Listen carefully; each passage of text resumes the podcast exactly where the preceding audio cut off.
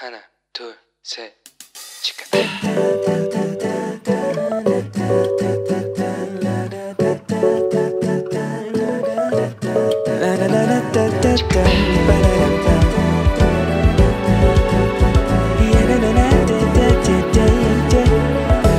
Here we go.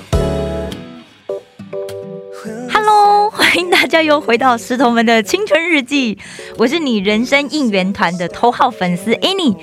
同学们，现在大家应该都在快乐的过农历春节吧？大家新年快乐！但是在快乐过春节的时候，是不是可能就会遇到一堆亲戚朋友，然后他们就会问起我们一件最不想要回答的一件事情？对，那就是他们会问我们成绩怎么样哦。我不知道大家是不是跟我一样啦，我是真的非常在意我的成绩的那种人，不管是在学习还是在工作上啊，因为我总是认为说我要成绩好，这样别人才会喜欢我，又或者是说我在工作上一定要表现比其他人出色，这样才不会被别人看不起。因此，我就经常会有这种想法，我必须要有很好的成绩，我必须要有比身边其他人更出色的表现。如果我没有很好的成绩，那么我就得不不到别人的喜爱，我就是一个彻底失败的人。然后我就会幻想，如果我成绩不好的话，别人一定会用一种歧视的眼光来看我。这种影响也延续到我出社会工作以后啊。虽然同事之间感情都很好，但是我心里就会想说，我一定要表现的比别人更杰出、更优秀。然后我写的企划案要更有趣，文案要写的更特别，哈。然后我做的案子一定要比别人更大，就是有这种很很荒唐的想法。好，后来就是会变成说，我要比其他身边其他的人要赚更多的钱，要不然别人就是会瞧不起我。但是各位，你们知道吗？这种必须要的想法，真的是会逼死我们自己诶。如果我们用这种方式去思考的话，其实甚至我们就会经常感到紧张啊、沮丧啊，严重的话可能还会有忧郁，会埋怨自己，甚至会埋怨别人，然后对自己跟身边的人都充满了敌意跟嫉妒。哇，这样子的生活怎么会快乐呢？而且有的时候啊，我们也许会有一些自以为是的，像基督徒的宗教优越感加在我自己身上了。我不是说大家哦，就是我是说我咯。比方说，我如果表现不够杰出的话，我就不可以在人前显荣耀。那我怎么配得称上是基督徒呢？或者是说，诶，我这么笨，上帝怎么会使用我啊？因为上帝一定使用优秀的人嘛，所以我一定要变得很优秀才行啊。而且，如果我不能有一个好成绩的话，那我还能做什么？哦，然后我就开始产生自卑感，然后或者是说，我们严重一点，可能就对学习或者是正在做的工作就开始有排斥，然后要么我们就开始对别人看我们的眼神跟言语就开始神经兮兮的这样。诶，老实讲，其实我在准备这些内容的时候啊，刚好是哦，我那个就是冬季学期成绩全部公布的最后一天。然后，所以我下午五点的时候打开去看我最后两科的成绩的时候，我今天心里本来想说，哎，我这次成绩都还不错，这样子应该还可以。但是各位，噔噔，我简直不敢相信我的眼睛，我竟然有一科拿到了第一加！哇，这对我来说真的真的是一件。哇，晴天霹雳的事情，各位，这时候我拿了多少 A 加，都已经一点都不能让我感到开心跟骄傲了，因为我有个 D 加，这完全拉低了我的平均成绩，而且我还想着说，哦，我一年后我要申请韩国最好的大学院呢，哇，那怎么办？也许有同学会安慰我说：“哎，你没关系啦，我还有 F 哎。”可是如果你知道我平常有多认真在读书，你就知道这个成绩对我来讲有多打击了。当然，虽然我现在只有考过 TOPI 三级啦，就是还小学生的阶段，所以我为了要可以更快的去读懂韩文书的意思，我通常会先花一两个小时时间拍照，然后上传，然后用网络翻译，然后再花两个时间两个小时。先读过一遍，虽然不一定完全正确，因为但是大部分就是可以理解个百分之五十这样子。那有时候像神学或者心理学有一些特殊的名词啊，可能就还要再查一下中文对照它的意思啊。这样大概一个科目就要花掉三四个小时的时间，先预先学习，还不算那个拍照翻译的时间哦。而且我要这样学习的科目不是只有一科哦，几乎每一科我都是这样子。那我通常正常来讲。就是会有八个课程到九个课程嘛，所以我一周要花在预习课程的时间就大概要花三十二到四十八个小时，然后还要再加上正常还有每周的作业要做啊，所以。不过，因为我想说，我不够，虽然我不够聪明，那韩语还不足，但至少我可以努力嘛，勤人勤能补拙，对不对？那考试啊，通常就是我最大的痛点，哦，这是我最大的问题。无论我再怎么考前复习啊，我常常还是会有那种连题目都看不懂的时候。毕竟正常考试不会像语学堂一样出这么简单的句子，对不对？而且老师可能还倒装来倒装去。然后最后的结果你会发现，有些时候就算你非常非常努力了，结果依然不尽理想。所以当我看到成绩的时候，我真的脑袋里面什么最坏的打算都闪过一轮诶诶，包含我现在要跟大家分享，其实我都已经是你知道抛下自尊了。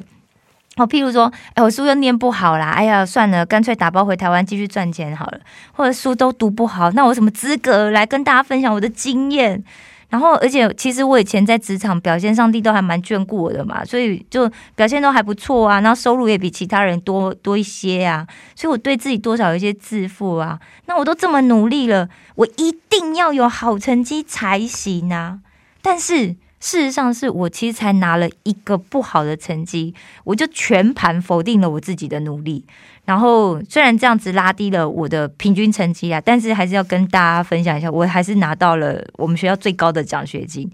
所以其实我发现哦，来读书之后，我发现上帝其实常常会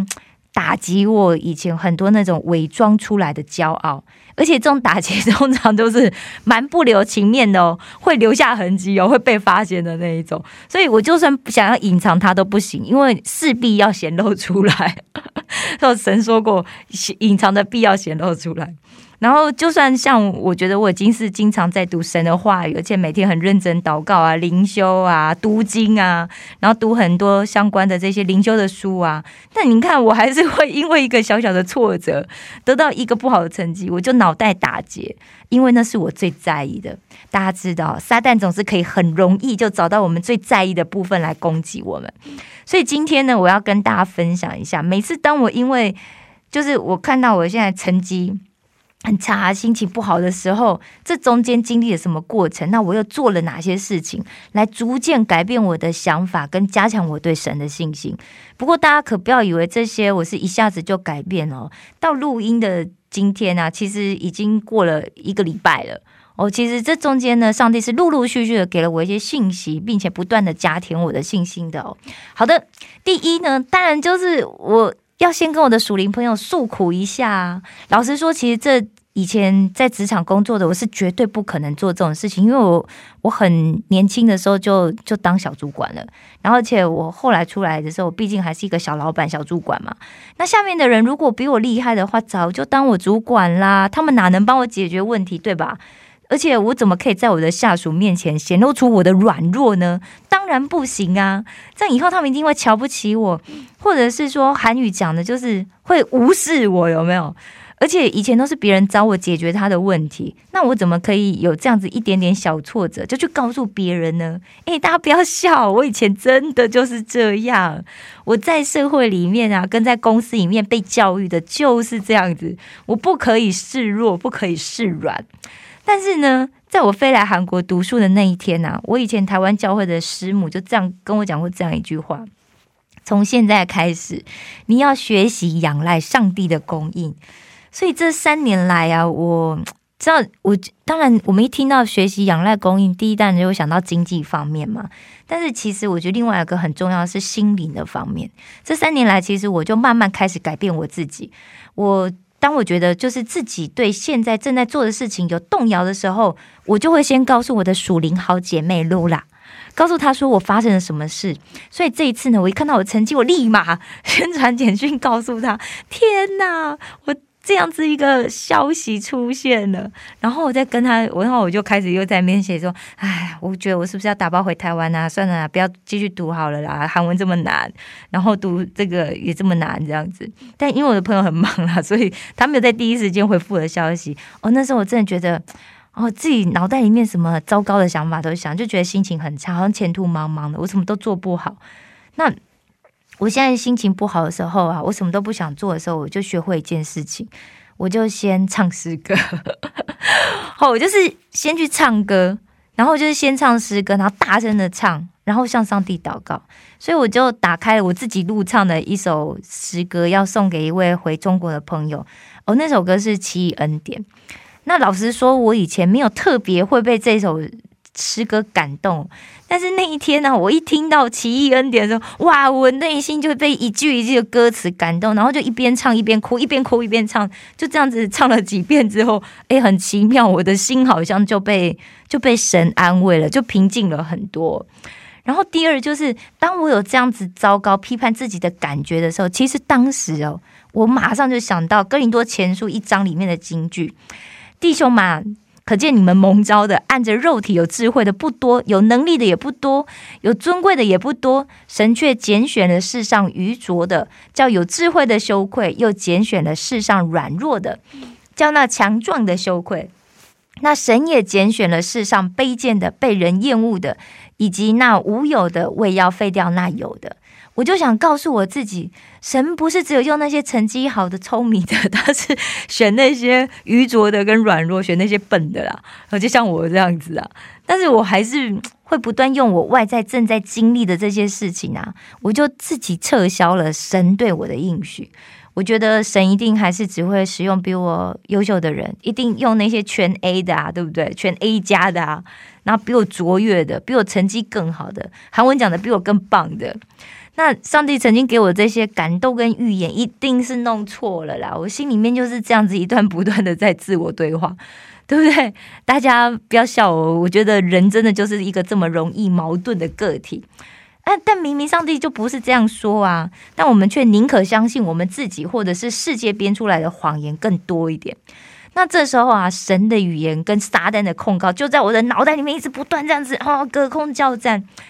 但不知道大家有没有一种感觉，那就是当我们要求自己必须不能失败的时候，其实就注定了我们一定会感觉到痛苦，因为要求自己完美绝对是一件疯狂的事情。因为只有上帝是完美的啊，在这个世界上没有一个人是可以完全完美的，所以上帝说我是谁，我就是谁。而不是仅仅用我现在的经历或者是过去的经验来决定，为什么呢？好，比方出埃及记三到四章里面就写到摩西，对不对？当他还在口疾，连话都讲不好，而且还不信神的时候，神却告诉他说：“你是以色列的拯救者。”那另外像撒母耳记十六章十三节里面也写到，大卫他不过是一个牧羊的少年，但耶和华却恩高他说他已经被拣选要做以色列人的王。还有，就像马太福音十六章十八节里面就写到，耶稣明明就已经知道彼得即将会在耶稣被逮捕后否认他，但是耶稣却仍然称彼得为磐石，并且告诉彼得说要透过彼得来建造教会。那我也去翻出我曾经读过这些灵修书，甚至 其实我自己是很怕听我自己的录音啊，甚至那时候我就自己也再一次去听了。就是我们那个石头们的青春日记，关于人生的第一个重要决定的那一集哦，我就真的打开来去听了。透过这些提醒，我就重新的再一次来建立我对神的认识跟信心。他一定觉得很好笑吧？我竟然还需要去听我自己讲过的内容来鼓励我自己，是的，没有错。这里也让大家知道，其实我们就是一个。会有软弱的一般人，我们就是常常会，就是会有这些挫折，就好像就会让我们觉得说，哎，我们好像什么都不行。所以，我们真的很需要一直不断的来提醒自己，跟透过神的话语来鼓励我们自己哦。那第三，其实当我比较平静了以后，我就可以比较理性的来找出那些制造我的沮丧的到底是什么，什么样的信念。现在大家不妨也跟我一起来想一想，最近是不是你有哪一些就是必须、应该或者是一定要这种会制造我们的沮丧或者焦虑的想法呢？好，我打个比方哦，例如说我应该要让这些刚认识我的人对我印象深刻，对我印象好才行。我必须要成为班上成绩最好的那个人，所以我一定要做到。或者是说我一定要在这个工作上面表现的很出色，我一定要赢得这场比赛，这样才能表示我是一个很优秀的人。我申请的这个学校是我所知道最好的学校之一，而且我真的很想被录取，所以我一定要选上，要不然后果就不堪设想。那这些必须、应该、一定要的后面，通常还连接着会制造让我们情绪沮丧的这些期待，例如说什么，我必须要成为班上成绩最好的那些人，所以我一定要做到，但是我却没有好好的充分准备，我真是个笨蛋。然后还或者是说我一定要在这个工作上面表现的很出色，但是我没有按照这个工作的需要来好好准备，这证明了我真是一个傻瓜，配不上这一份工作。又或者是说我一定要赢得这场比赛，这样才能表示我是一个很优秀的人，但是我却没有认真的去做我应该做的练习，我真是一个懒惰的家伙。像我的例子，就是因为我很努力嘛，所以我应该会很容易，或者很可能要获得好成绩跟成功才对啊。唉，但是这个世界呢，并不会因为我的努力或者是用功，就毫无疑问的让我获得成功。因为我总是可以做得更好的这种想法，其实是不现实的。我必须要明白哦，就算我任时任何时刻都认为自己做得很好了，但是我也有可能会得到不好的结果，或者是有很多人可能会因为好，就算我得到好的结果，很多人可能会因为嫉妒我啊、讨厌我啊，就因为我的优秀而来伤害我，对吧？那事实上，其实我以前在工作上也确实经常遇到这种状况啊。那现在就让我们用科学式的方式来分析一下我们的信念，并且找出我们的必须、应该要、一定要的这一些想法。我们可能非常喜欢成功，或者是特别就是我就是喜欢成功，然后喜欢得到掌声跟被别人羡慕的感觉。但是没有这些，其实我们依然会活得好好的。而且，如果我们意识到，其实我们拥有上帝所有的爱的时候，其实是更大的快乐跟满足，又或者是说，我虽然特别不喜欢失败、被拒绝或者痛苦的经历，但是我可以忍受这一些，就算我正在经历这些过程，因为上帝依然会使用他原本赋予我们的能力。使让我们可以完成神所托付我们的使命，而那个使命是只有我们这一个人才有办法做到，因为每个人都有每个人的使命，然后别的人有其他的使命要去进行。好了，那让我们最后再来整理一下今天的重点。当我们正在经历一件让我们意识到我们自己不够优秀，甚至很糟糕的事情的时候，第一，我们需要一个出口。这个出口当然最好就是上帝呀，那当然也可以是当。